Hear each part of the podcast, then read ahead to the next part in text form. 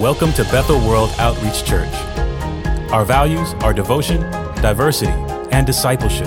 Devotion through honoring God by trusting His Word, praying, and worshiping together. Diversity by embracing God's heart for every nation. And discipleship by helping others follow Jesus. So join us as we're reaching a city to touch the world.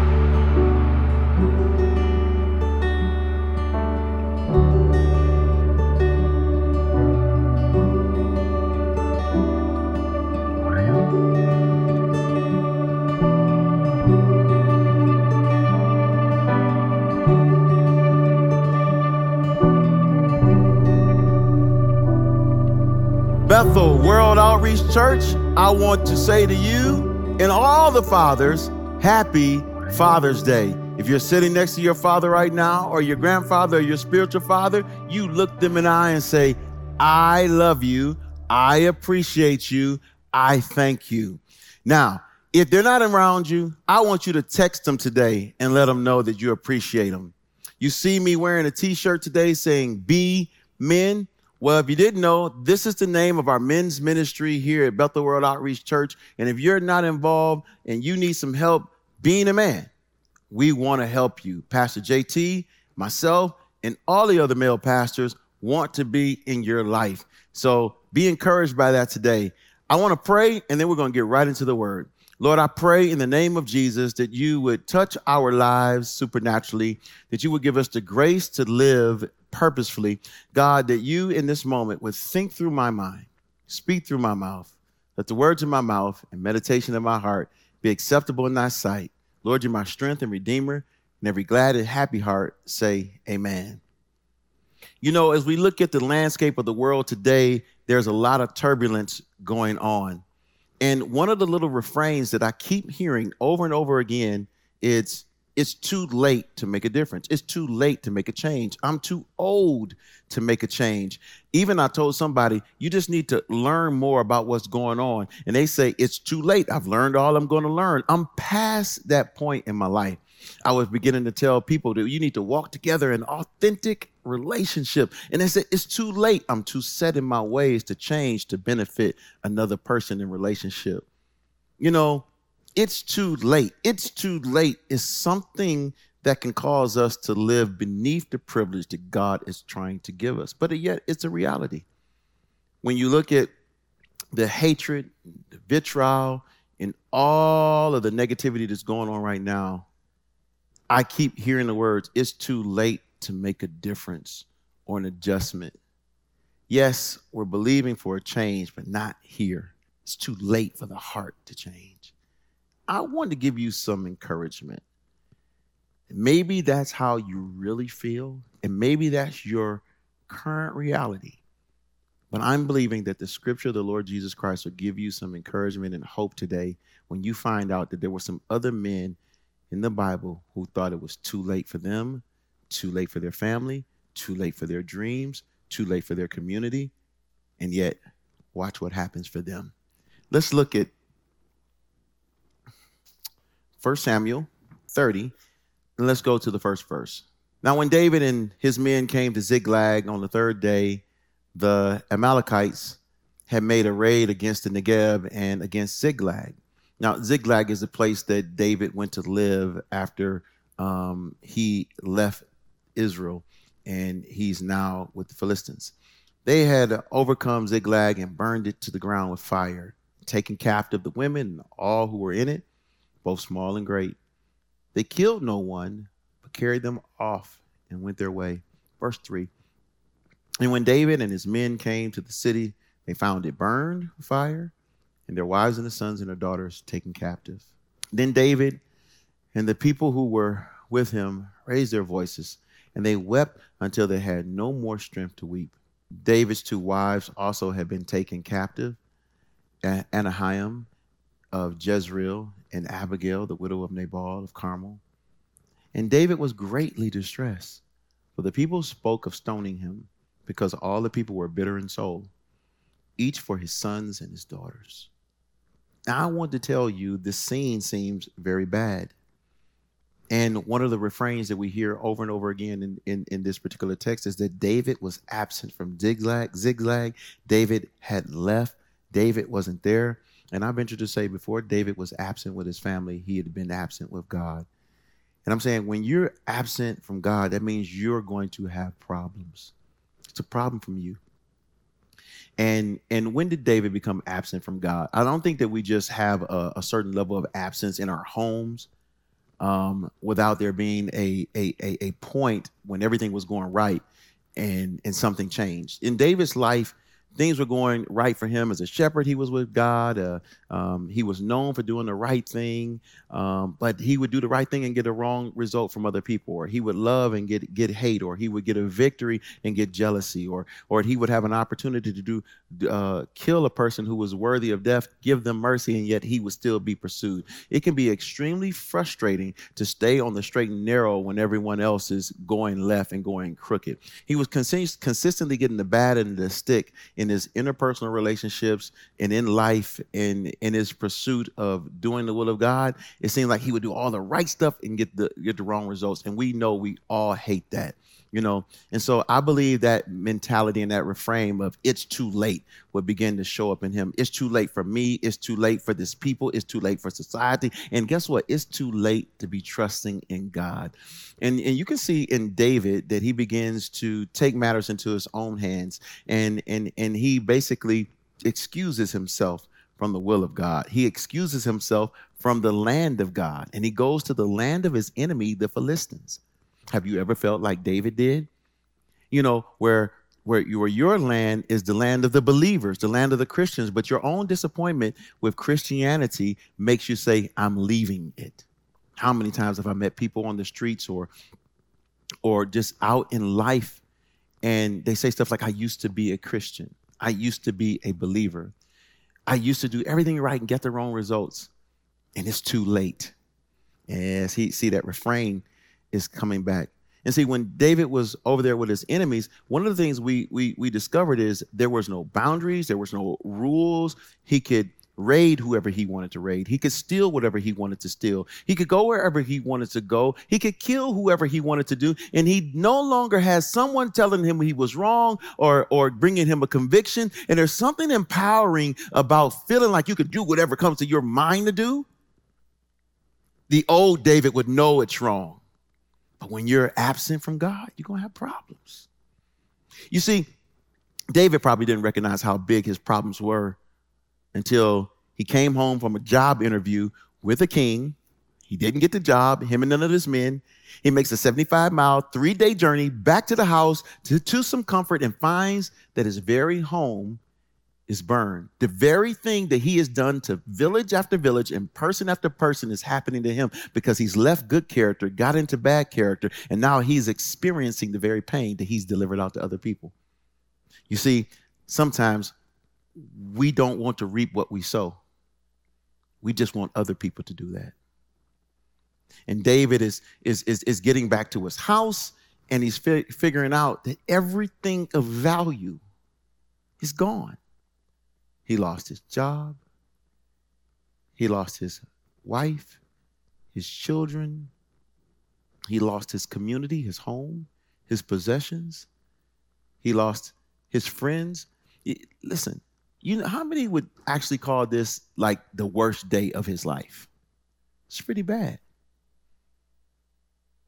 For many people, right now, this world looks like the worst days in your life. These have been the worst months of the year.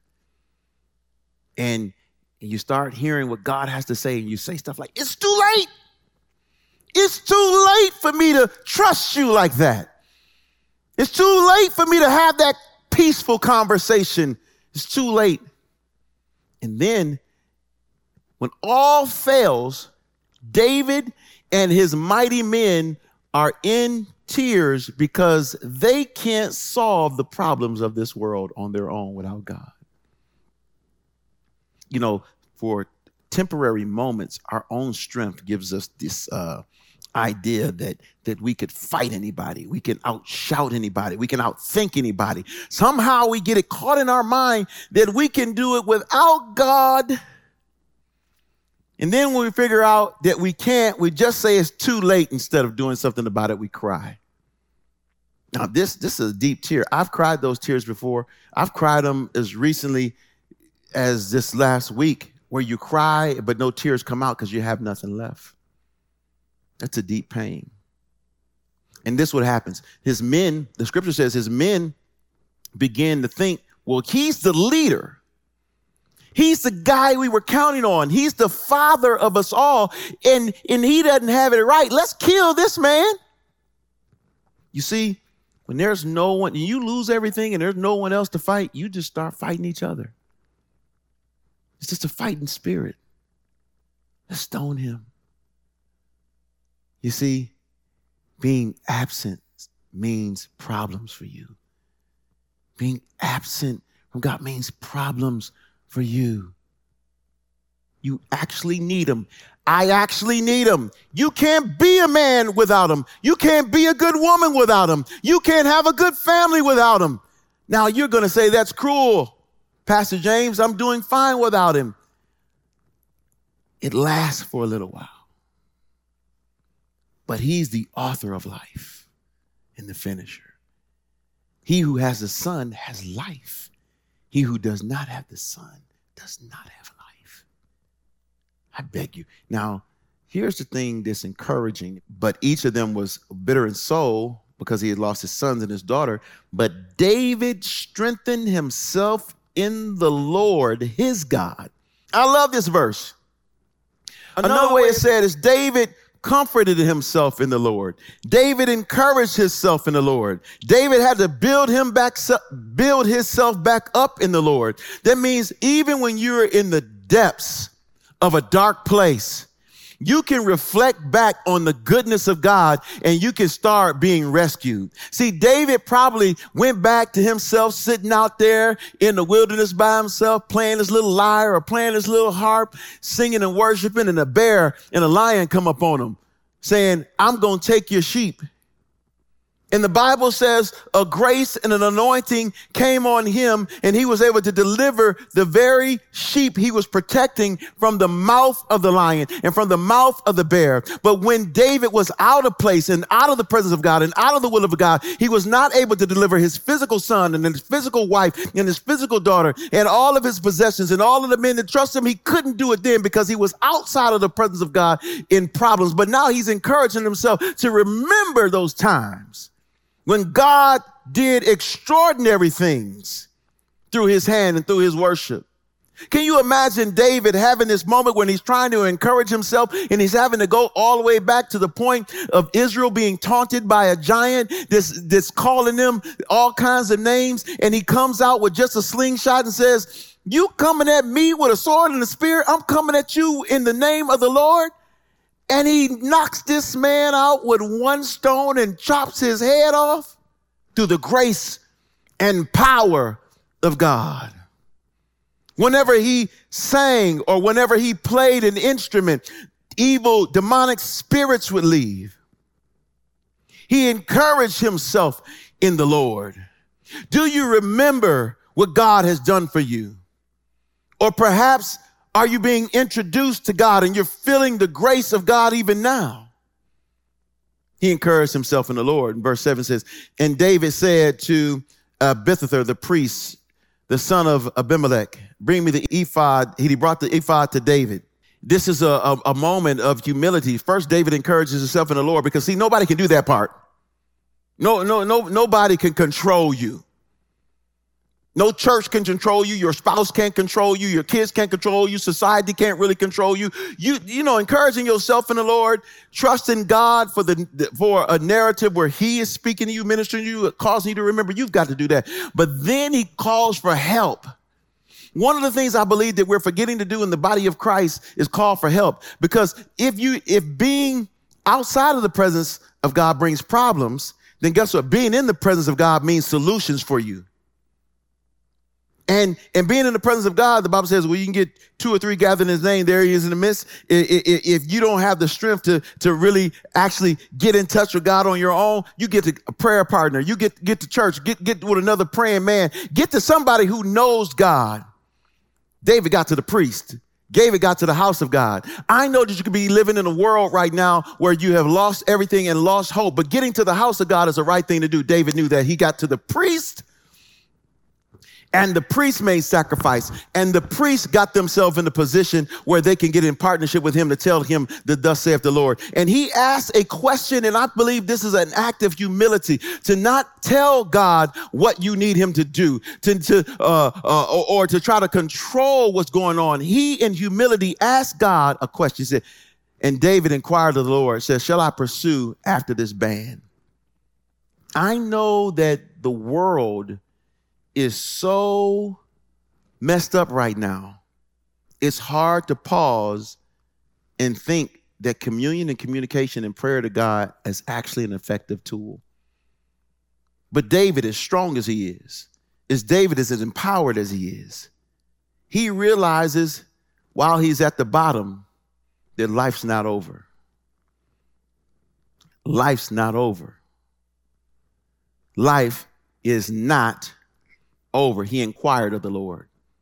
It's something about inquiring what God has to say to your situation that changes it. And the humility is, Lord, I know I want to pursue him. I know I want to get back what you've given me.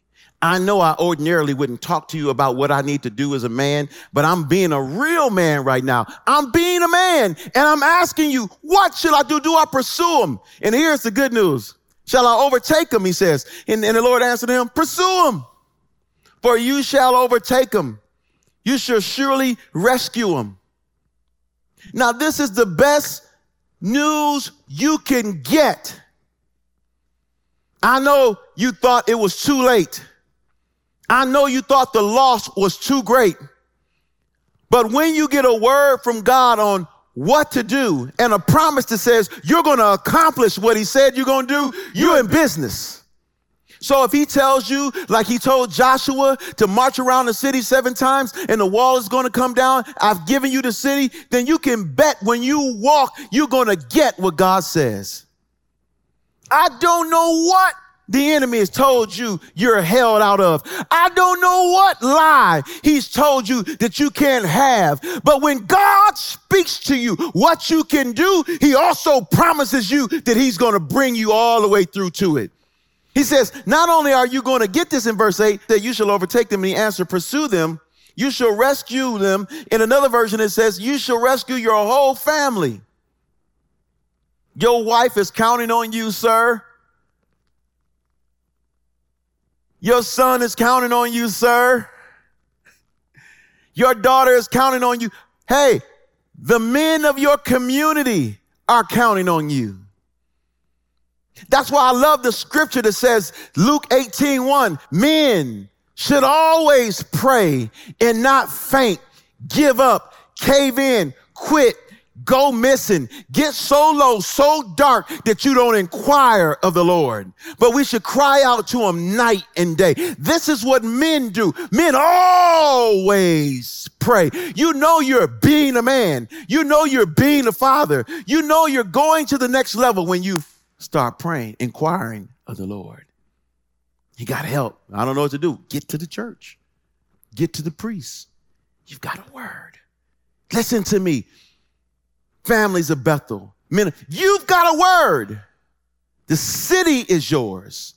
Your family is yours. Well, you don't know. She told me she wants a divorce. Well, tell her what God told you. It still stands. My kids say they still mad at me for stuff I did and, and they don't want to be with me. Tell them you're sorry. I wish my father, my natural father, when he was living, he was abusive. We had to run from him. It's a long story. I'll tell you in, in another sermon series. But, and it was painful when I found out that he had another family. It was painful when I found out he lived four blocks from me. Four blocks. No relationship. And I'm telling you, when you're not being with God, you're going to have problems. But when you're in the presence of God, you start getting solutions. The solution would be, hey, get up and you can get your family. I remember him not having hope that it could be recovered, but all things are possible with God. I believe you still have a chance with God. Inquire of the Lord, get a promise. Don't bring me the solution. I, I, uh, excuse me, the, the excuses. I, I just kind of heard that in my spirit. Somebody just gave some some some excuses. Well, why you can't? No, inquire of God. He's going to give you a word that'll save your family. Now watch this. After you inquire, you can't get stuck there at inquiry. You can't get stuck at a word. A word has to be dealt with. So David set out. This is what you do with a word. You act on it. You do something with it. David said, I'm not just going to hear God tell me I can get my stuff back. I'm going to go get it.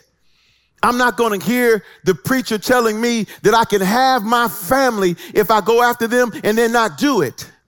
Go after your family. Go after your daughter you haven't spoken to. Go after your son you haven't spoken to. Jesus is giving you a word that you will surely recover them. Don't give up. Don't cave in. Quit. Men ought always to pray, not faint. He said six hundred men were with him, and they came to a brook of Bezoth, and, and some of them got tired, and he left them there. You see, just because you have a word doesn't mean you won't have a hiccup. Just because you've got a, a, a word of recovery doesn't mean it won't be a bump in the road.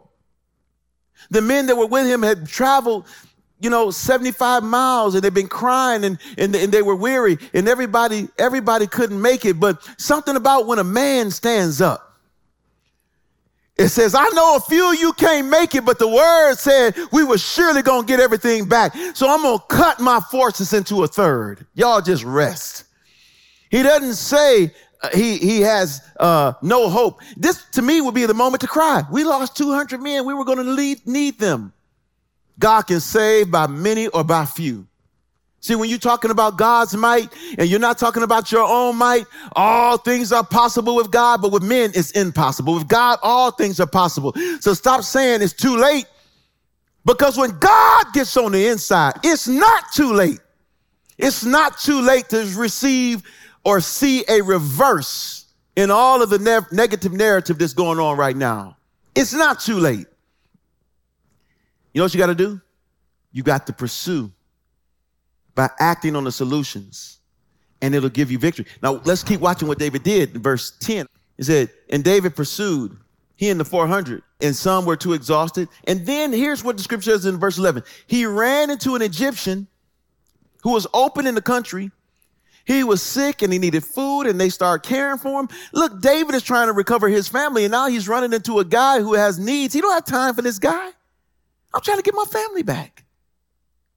But just like the Good Samaritan, the men who are in their broken condition recover their humanity, and they start seeing all people as valuable. See, when the Spirit of the Father is upon you, you don't just see your blood children as important. You see all God's children as important. Being a father is not just connected to your nuclear family. It's it's it's your spiritual family. It's it's the world around you. It's a spirit. We just like God the Father. He how he loves us, and I love that they stopped for this man. And let me paraphrase this this group of scripture because it's a little lengthy. They began to feed him, give him water, give him cakes, give him everything he needs, and when he was satisfied, and when he, the scripture was rested and okay, they then had a conversation with him. Well, who are you? Where are you from? Do you know how many things are solved when we as a people just have a conversation? I know you don't want to talk, but you've got to stop even when you're hurting and help another hurting person. And then guess what? You got to talk to them, you got to ask them who they are, where they're from, because there could be no reconciliation without relationship.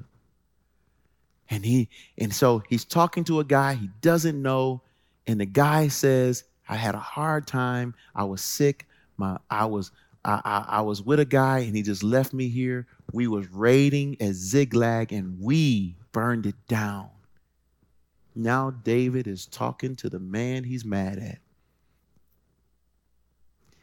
And because he had been in a God place of service, he wasn't in a place of anger. He was in a place of negotiation. And he began to talk to him and say, "Look, I won't hurt you. Can you just help me recover what I was lost?" What if our lives move from pain to conversation? And the statement was, "I know you are part of my pain, but can you help me recover what I lost?" Oh, Jesus. Then the world would be a little bit different right now. Then peace would reign. Joy would start coming back, because that man said, "We're talking like this, and you're going to kind of forgive my part in the narrative. Let me tell you where your stuff is. Let me tell you how to recover all the stuff you lost." And the Bible says, verse eighteen, he recovered everything. Man, that's Christmas. You mean to tell me I went from my darkest, deepest, most broken place, ended up pursuing the solutions that God gave me, and God's given me victory by giving me more. Giving me everything I had. Now, let, let, listen, he said, he recovered everything. His wives, he said, nothing was missing. From the smallest to the greatest treasure. None of the sons, none of the daughters, none of the property of any kind. David brought everything home. It goes on to say that they plundered what their enemy had. They got more stuff. You see, even when man doesn't know how to give you what you think is due, God does. So you don't have to fight man. You have to work God's plan. I want you to know, the Bible says, when a righteous man rules, there's great glory. When a righteous man is hidden, he said, He said, when wickedness rules, a righteous man is hidden. What if we were just fathers that showed up? You know how happy your wife would be. You know how happy uh, your ex-wife would be. You know how happy your, your stepchildren would be. Your natural children would be. You know how happy the community would be. You know, because, you know, it's something when a man comes to the Lord. You see, when a child comes to the Lord, only three point seven percent of the family. When a woman comes to the Lord, you know, seventeen percent.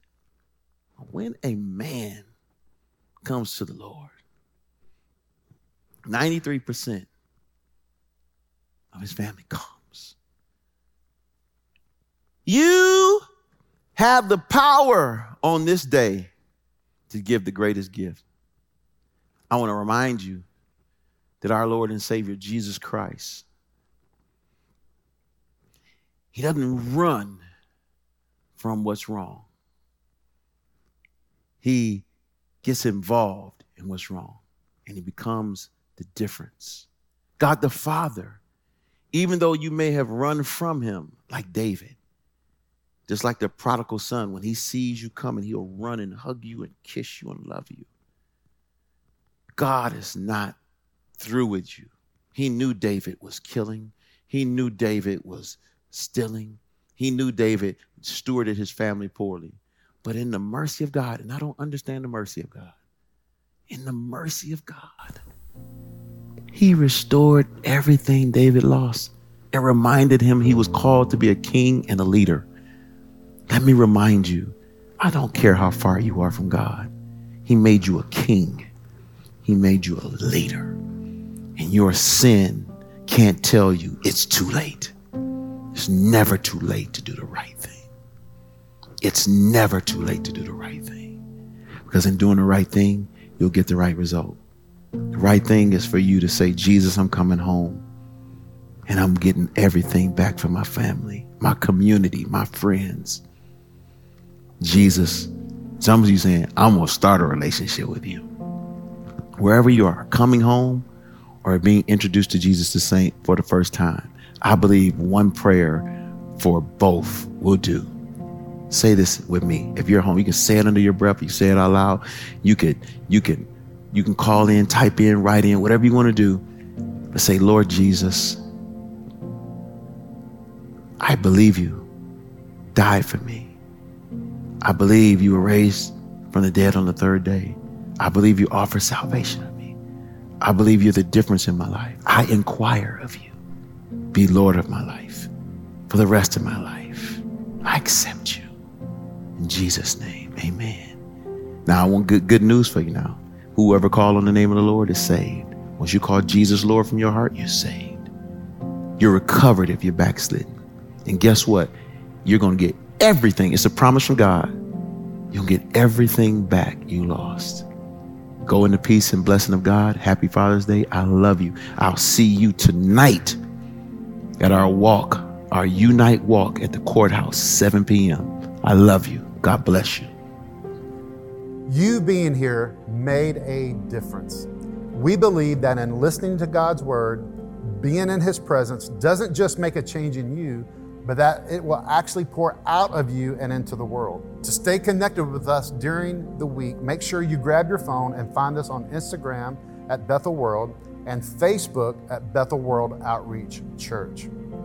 Now, if you need prayer for anything, scan the Q R code that's on the screen with your phone, and that will take you to a page where you can get prayed for by a pastor or a ministry team leader. Thank you for joining us as together we're reaching a city to touch the world.